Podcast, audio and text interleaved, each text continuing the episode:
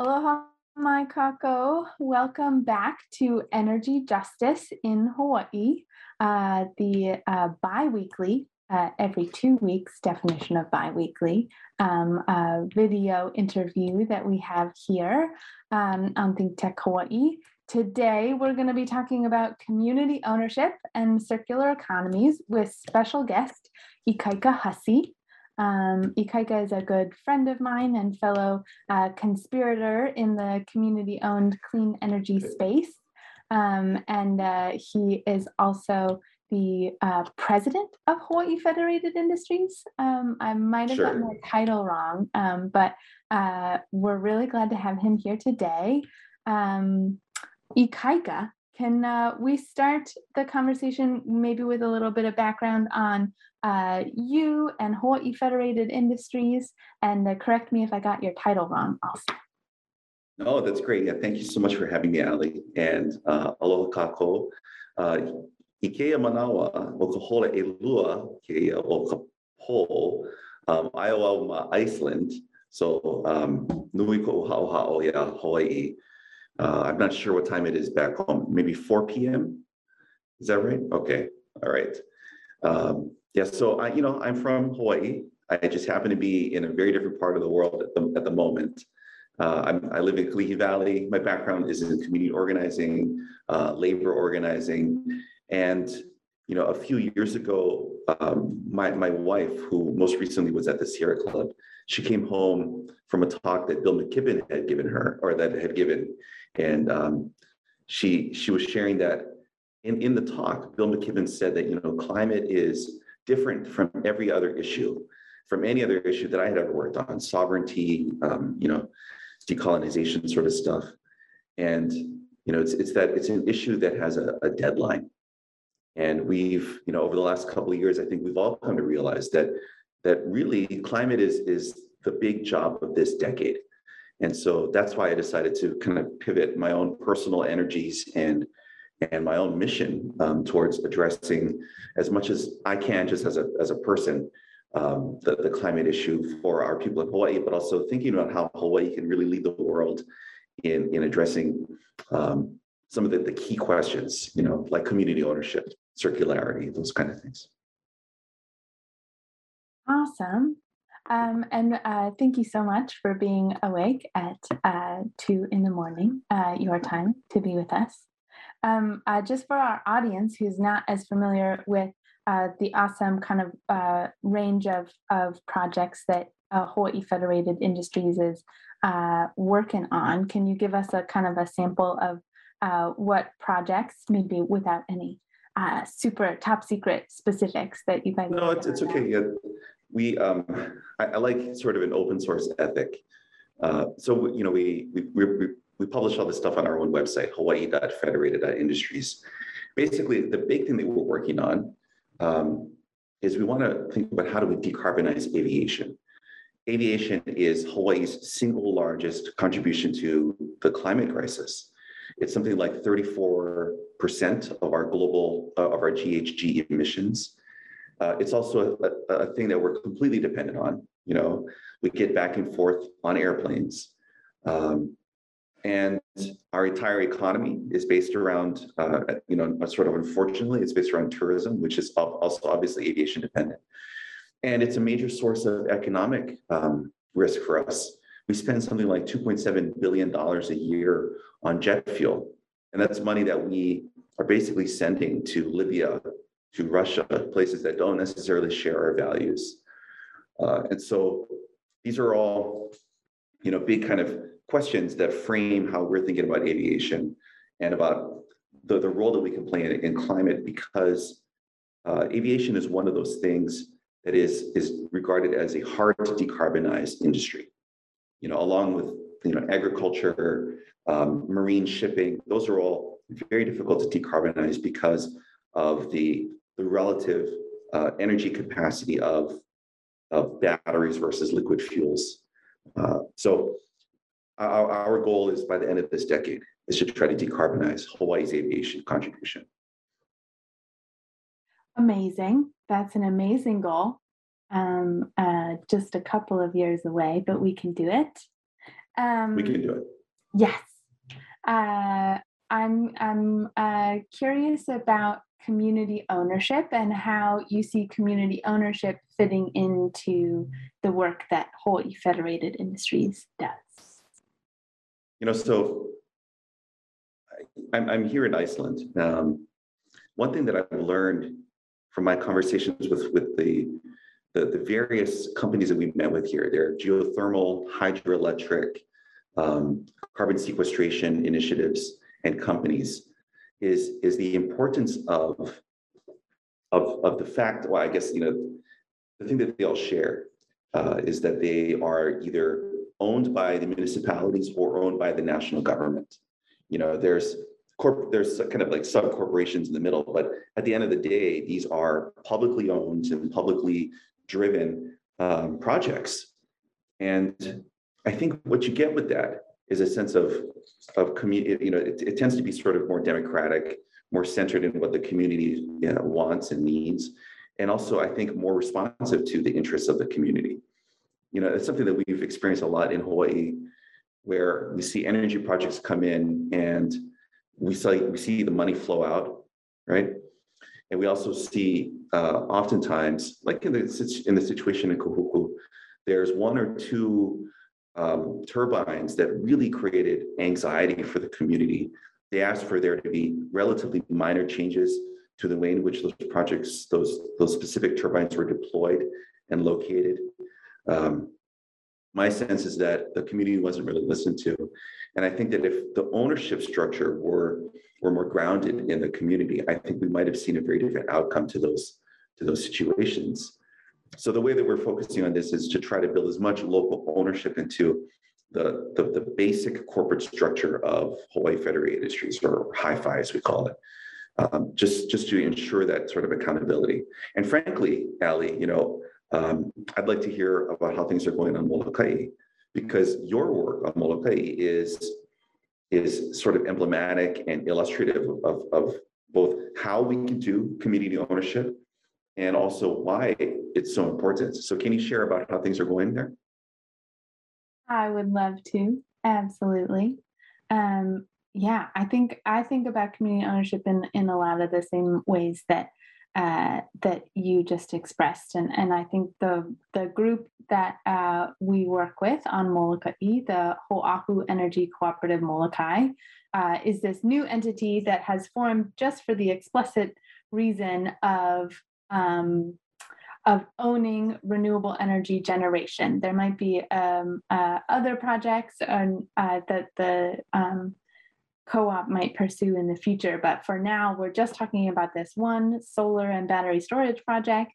Um, and I think that uh, and uh, the project would be owned by a newly formed cooperative um, uh, of just residents of Molokai get to be members of this cooperative. And I think that responsiveness that you talked about is exactly uh, one of the benefits of having community ownership because you know nobody else is going to make these decisions uh, for where the project should go and what it should look like and which kind of solar panels uh, should we buy um, other than the community group itself. Uh, and I think we're still kind of figuring out like what does the format of that decision making look like. Uh, I think that's that's pretty new to go down to the very technical, like should we choose this solar panel or that solar panel, and and if it's from this company, should it be this wattage or that wattage? But we found that uh, community members broadly have been super uh, curious and empowered by the idea of uh, understanding what the decisions are to be made and then making those decisions and uh, of course, we have some uh, decisions that don't go like so smoothly, uh, that there's some back and forth, there's some discussion and, and trade offs between decisions. Uh, but I think for the most part, that responsiveness has led us to be able to move pretty quickly over the last year and a half, going from project idea to now uh, some uh, support, a, a, pretty good amount of uh, financial support and organizational support to be able to do um, a pretty impressive project for the scale of the island, uh, for sure. Um, yeah, I mean, I mean, we, we see it, I think, in the energy market in general, that there you, you could be a massive, well-funded corporation and still run into problems Mm. getting an energy project delivered. Uh, and we, you know, we see a lot of problems with that right now. I, I think actually there's a greater possibility of these projects coming to fruition with a, with a real community base because it's clear who wants it, right? Mm. The, the, the people of Molokai want this project to be delivered. And so they will demand it. They're going to call you, Ali, when, when, when there's problems. They're going to fundraise for it. They're going to hold, you know, their, their political leaders uh, responsible and accountable. They're, you know, so that's, it's really important for it to be a demand-driven project. Mm. Um, yeah, sorry. Uh, There's one other point that I was trying to make, but uh, why, why don't you keep talking and I'll, I'm sure I'll- it'll come Yeah, great. Um, I'll make a little plug here also for uh, anyone listening live um, that might have questions for Ikaika and I on community ownership of uh, clean energy. Uh, email in your questions to questions at thinktechhawaii.com uh, and we will do our best to answer them uh, here in this discussion, or we'll have to schedule a, a follow-up session if you ask us any stumper questions. Um, did I give you enough time to think of your uh, other You, you did, and, and I appreciate that. What I wanted to mention is that we've, I think in Hawaii, we've gotten out of the habit, or we sort of lost the, um, the, our knack and, and our, um, our familiarity with this sort of community-driven uh, approach. Mm. It used to be really common for us to do large engineering projects as a community. And what I'm thinking about when I, when I talk about that is, is are, are things that are beyond our lifetimes, but not beyond our memory. So for instance, um, I grew up in Kaneohe and just up the road in the Poco area from where I grew up is a He'eia fish pond, which, you know, it's 2021. I think it's about 800 years old at this point. And that's, that's an example uh, but only one of many of, of these examples of Hawaiians coming together to do incredible engineering co- projects and to do it collectively. You know, a few years ago, there was a, a there was a, a community workday where the organizers of Paepae o He'eia asked for volunteers to come to Panikupuka to close the hole. There was a gap in the in the hole in, in the wall in the fish pond. And it was a beautiful day. There were hundreds of people all carrying stones, you know, and the stones were different sizes. Different sized people can have different sized stones. Mm. Uh, but to see everyone come together, it reminded me, I think, of, of something that was probably a much more common sight back in the day, back in the day when we were, um, you know, just a little bit more self-governing, a little bit more self-sustaining, where we recognize that our future lies in each other. It's not about money. It's not about even technology. It's actually about us as a people working together. And so the these efforts are going to take, you know, there, there's there's going to be some tripping up. Uh, you know, we're going to make some mistakes. We're going to learn from those mistakes. But ultimately, it's about building a stronger community, and that's the key, I think, for us um, fundamentally of, of dealing with this massive transition in order to to um, deal with, confront, and ultimately re- reverse the climate crisis. I mean, for for HiFi, that's really our goal. Is you know we think of it as kind of a, a threefold thing. It's to reverse climate change primarily, and then to also strengthen and make our island economies more circular, and then create good local jobs because we need, you know, fundamentally more healthy economy, a more healthy society. Mm. Mm-hmm. Mm-hmm. Um, I'm curious, uh, in prepping for this session, I thought of three specific pros of uh, community ownership. Um, uh, and I want to uh, read them, well, list them to you and, and hear if you have any others to add to that or any uh, nuances there. Um, the first one is kind of the one that we've just been talking about that responsiveness, the like community members have better knowledge to build better projects that are uh, use our resources better. Uh, they're they're um, uh, and and they kind of they solve the problem. They they they fill the puka way better than somebody externally could. I believe, uh, and I think we're we're proving that out. so one is better projects because we have better local knowledge. The other one is um, uh, better, like more equitable decision making because the, the person who financially owns the project gets to decide who do we hire, where does it go, what does it look mm. like, where do we source our equipment from um, which historically a lot of those decisions can have reverberating effects in a community. And so if the local community is deciding who gets hired, we can hire more locally. Um, and so the decision making is really important um, uh, about where we build things.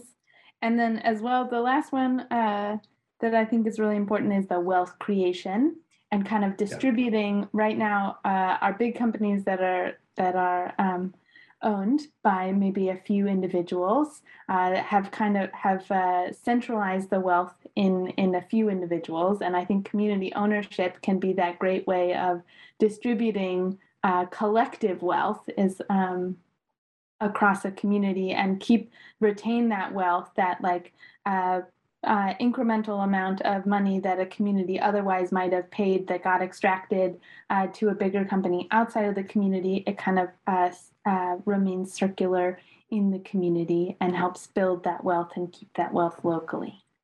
Um, yeah. Do you have any uh, additions to that or like nuances there, or do you not agree with any of those? Uh, I make it a habit of agreeing with the host of any talk show that I'm on.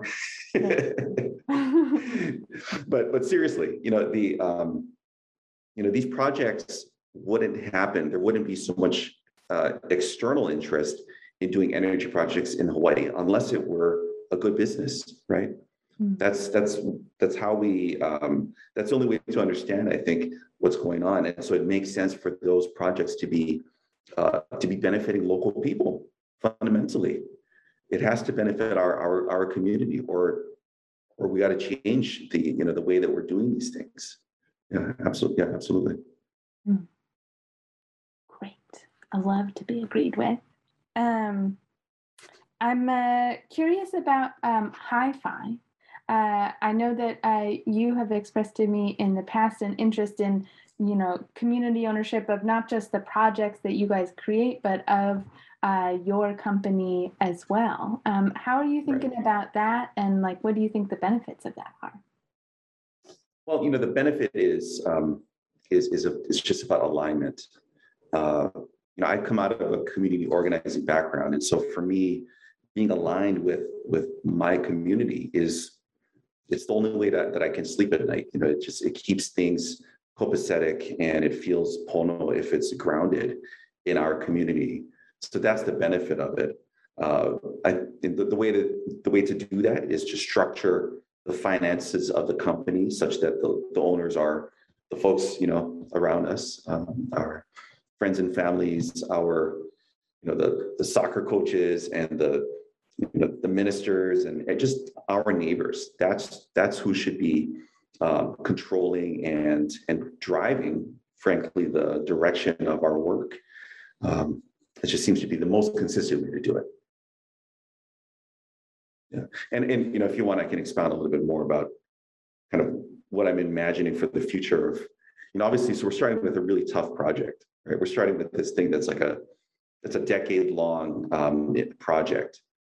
Uh, we do have a few other things that we're that we're thinking about working on, and we mentioned them on our website a little bit.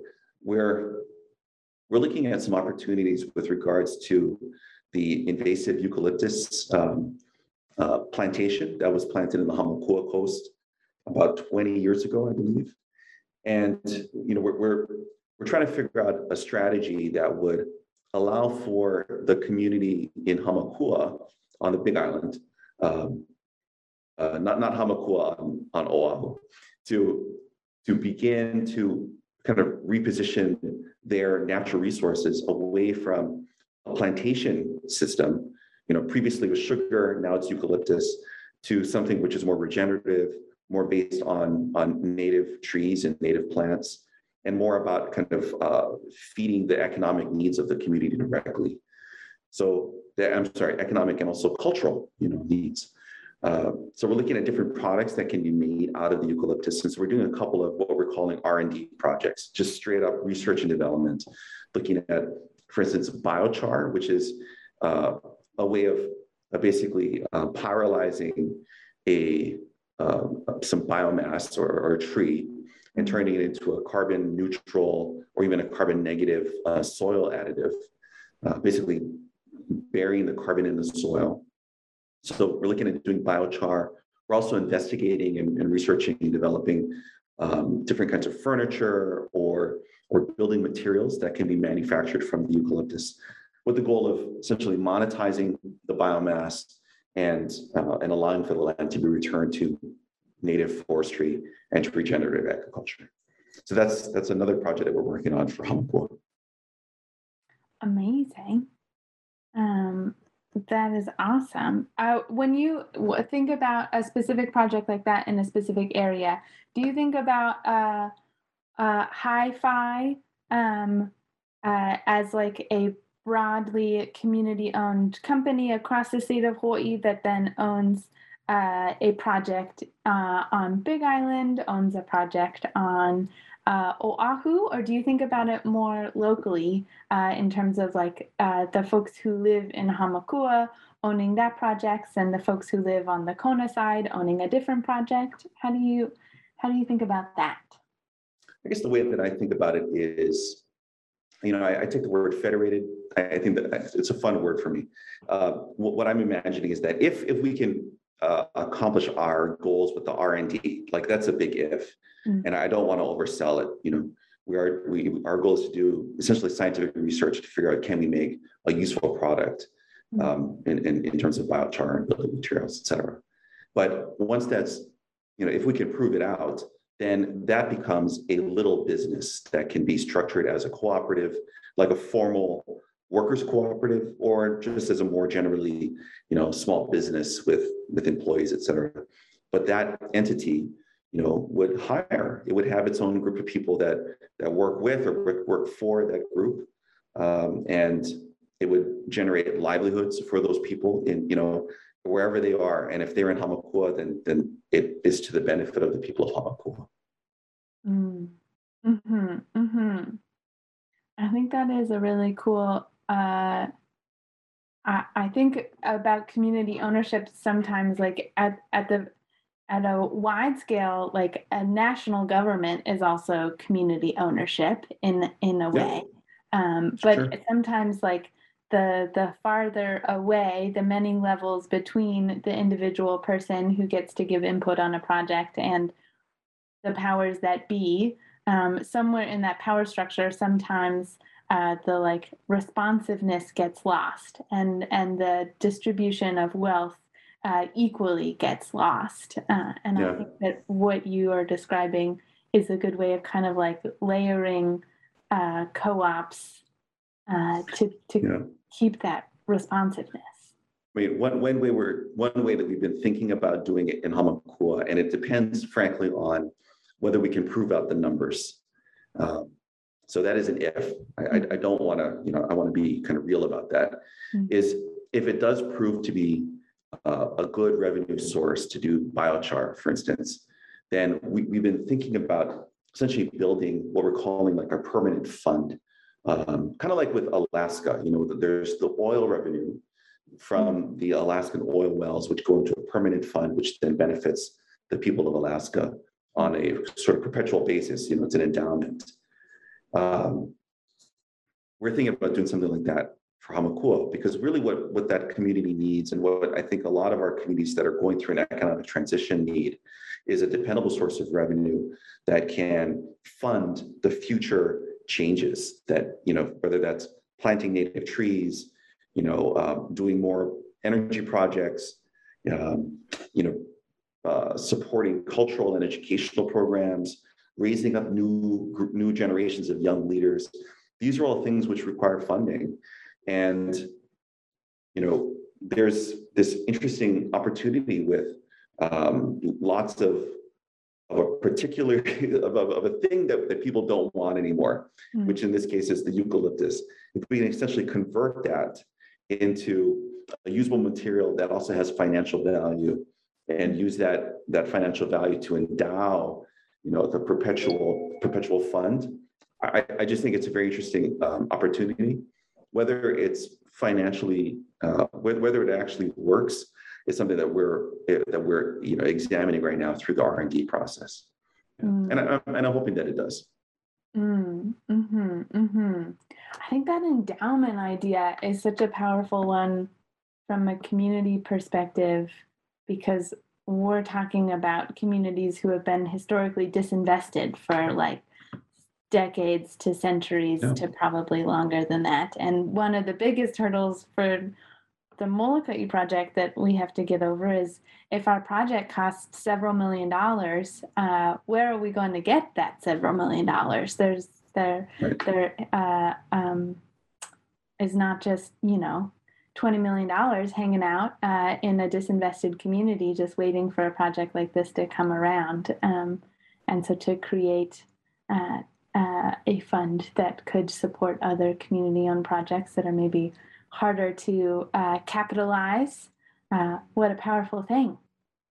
Yeah, I, I think it is too. You know, it's, it's, we're in this crazy economy where ultimately the only thing you need is money.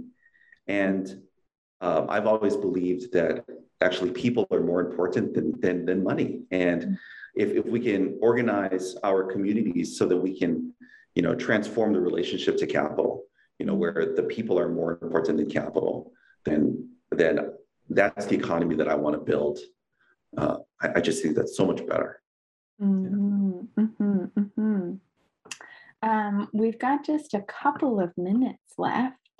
Um, uh, do you have any closing thoughts you want to share with our audience or things we should ponder for next time? Well, you know, actually, Ali, can you share kind of what are the next steps with Molokai? You know, um, yeah, Yeah, yeah, I would love to. Uh, so we just uh, um, found um, some news out a couple of weeks ago that we're uh, looks like we're aiming for a February due date for our proposal to the utility for this community-owned solar plus storage uh, CBRE project. Uh, so we're kind of ramping up uh, to to put in all of our deliverables and make sure that we have commitment for financing um, uh, for that project and have a clear picture of where it's going to go and, and what the engineering diagrams look like. Uh, there's a pretty heavy lift between uh, now and then. Uh, we've got four, three meetings left before the end of the year. And then in January, we'll kind of be tying up loose ends with the community group about uh, the subscription model and um, the precise layout. Um, and then and then once we submit that proposal, we kind of wait for six months uh, while working on uh, to hear whether we get the contract from the utility, and then we get to move along there. Uh, and then we're off to new projects like microgrids and uh, workforce development training and all sorts of other uh, programs that they're really excited about. that's great. I'm really glad to hear about the progress that Molokai is making. Yeah, it's really, you know, you guys are setting the, the course that I think a lot of us can follow behind. Follow. Well, thank you. Um, and mahalo for joining me again at 2 a.m. from Iceland. Uh, you are a champion. Um, I really appreciate it. And I look forward to chatting more about community ownership uh, in the future. We'll have to have you back on. Sounds good. Thanks so much, Ali. Thanks, Think Tech. Yeah, thanks. Thank